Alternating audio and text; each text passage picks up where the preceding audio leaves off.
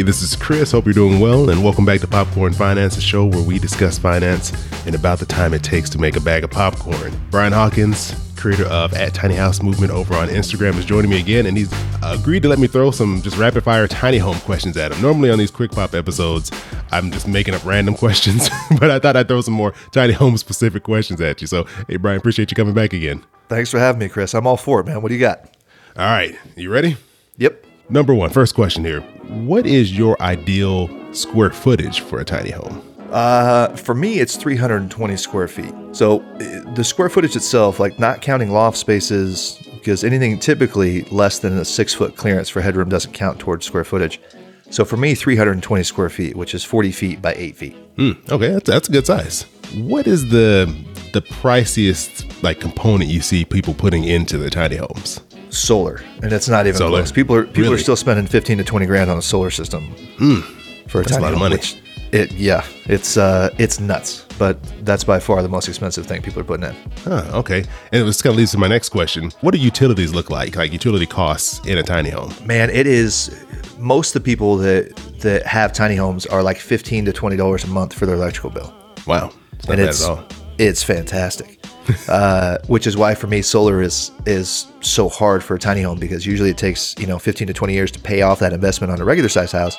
When you're using that much less electricity in your tiny home, it now takes thirty-five to forty years to pay off the same investment. But when you're in the middle of nowhere, for example, and you're on a tiny home, you don't have a whole lot of options. Mm, yeah, no, that's true. If you're out in the middle of the, the forest, you can't really plug into, yep. into anything. Yep. One of the most difficult things with a tiny home, maybe because I'm in California, is putting it somewhere. So for most people, where do they put their tiny home? So where are they where are they parking this thing at? The most popular question I get by far is where to put it. Uh, accessory dwellings and mother-in-law apartments is what everybody is trying to do right now with their tiny homes. Just because, for example, if you're living in L A, you don't want to pay three grand a month. Or you're in the Bay Area, you don't want to pay six thousand dollars a month for the same size rent in an apartment. But right now, the most popular are using them as accessory dwellings. So in somebody else's backyard that already exists and having R V style hookups to them. The other is right now, just because there is a lack of options, if you're in a regular urban type area, regular city limits, that kind of thing, as opposed to being out in the middle of nowhere, is as an R V park or mobile home park or K O A, those type of areas because they're on wheels. I'm guessing you just can't stay there forever. Yeah, no, legally, no, you can't. Uh, there are quite a few things that people do to get around that, but legally, I think every ninety days, in an R V park, for example, every ninety days, you have to leave the park for ten days. Uh, okay, gotcha. So you just got to plan your vacations out, right, and you're good. You mark it on the calendar. Yeah. You just know you're always going on vacation for ten days and you're golden. This is a question that's been bugging me for a while. I just kind of want to know more about this. Are composting toilets as crazy as they sound? Yes. Yes. Yes. Uh, it's a necessity, right? Like people that are, especially if you are out in the middle of nowhere, you don't have any options. It's either an incinerating toilet, so you're burning everything, or a composting toilet.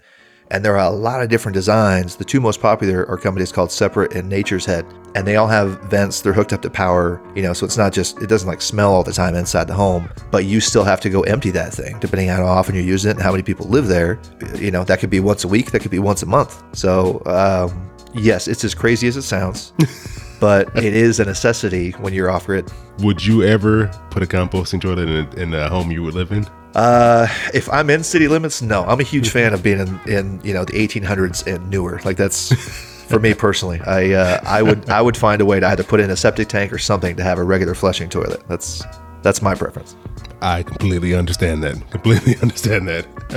And yep. For me, whenever I'm in a tiny home, I hate seeing ladders because I'm like, I'm going to hurt myself mm-hmm. coming down from one of those lofts. Why is it that we don't see stairs more often in a tiny home? Uh, because you can't typically build stairs to code in a tiny mm. home. So uh, there's there's a rise and run. So how, how long that step needs to be and how tall it can go to meet code. That's why, like when you're walking upstairs in a house, for example, you typically always go fifteen steps or ten steps, depending on, on the height of the next story, because they have to meet a certain inches per square foot for that. But that's usually why. The other is it just takes up a lot of space. Like mm. people want to use storage under the stairs, but finding the most effective way to do that is really hard.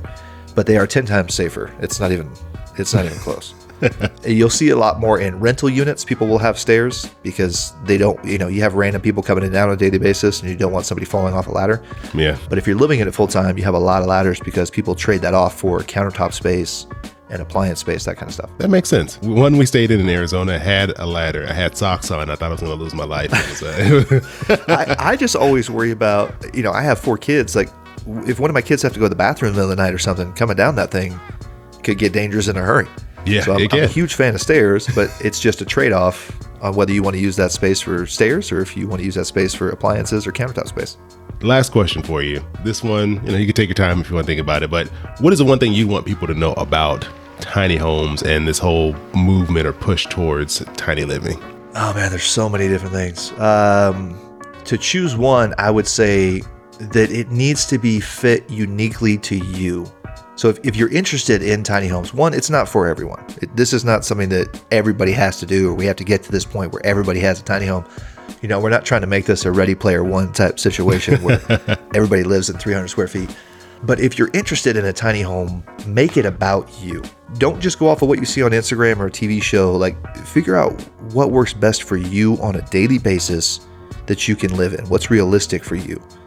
Because the biggest mistakes I see people make are something looks phenomenal online or they see it on a T V show, but that's completely based around the person that's in that episode or, or built that house, right? Like they're, they're very custom. So figure out what is best for you and then build your home to that, whether it's on wheels or it's on a foundation, if it's a shipping container, if it's a tiny home on wheels. I mean, whatever that is for you, you do you and do what's best for you.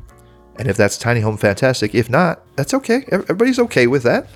But that's uh, that's probably the biggest thing I would say is is make that home unique to your situation. No, that's a great point. I love it because you're right. So often you kind of get you get pumped up. You're watching these shows. Man, that's a oh, beautiful man. house. And you're like, I wonder, could I do this? I think I could do this. But yep. but yep. you don't know until you get there. You, you have no idea until you actually step foot in that house. And you're like, oh, no. This is way, this maybe I just like watching the show. Yeah. I would also recommend go stay in one. Like go find one mm. to rent for a couple of nights. Go try it out and see if that's, especially if there's ladders, for example, right? Find out if it's something that, that you can really handle for a couple of days. Uh, and if it is, great. If not, you know, no harm done. You've stayed in an awesome tiny house. You've had the experience and you can move on. Exactly. You know, you know, when we finally stayed in one, it actually made me more excited. I, when I saw them on T V, I was like, that looks cool and all, but that's a small space they're talking about. And yeah. I walked in, I was like, hold on, this is this is way different than what I thought. So, you know, may, maybe if you're not ready to buy a tiny house, don't go to one yet because you might you might be ready to drop some money the moment you step in the door. Yep. That's how they get you, man. They know. They all know.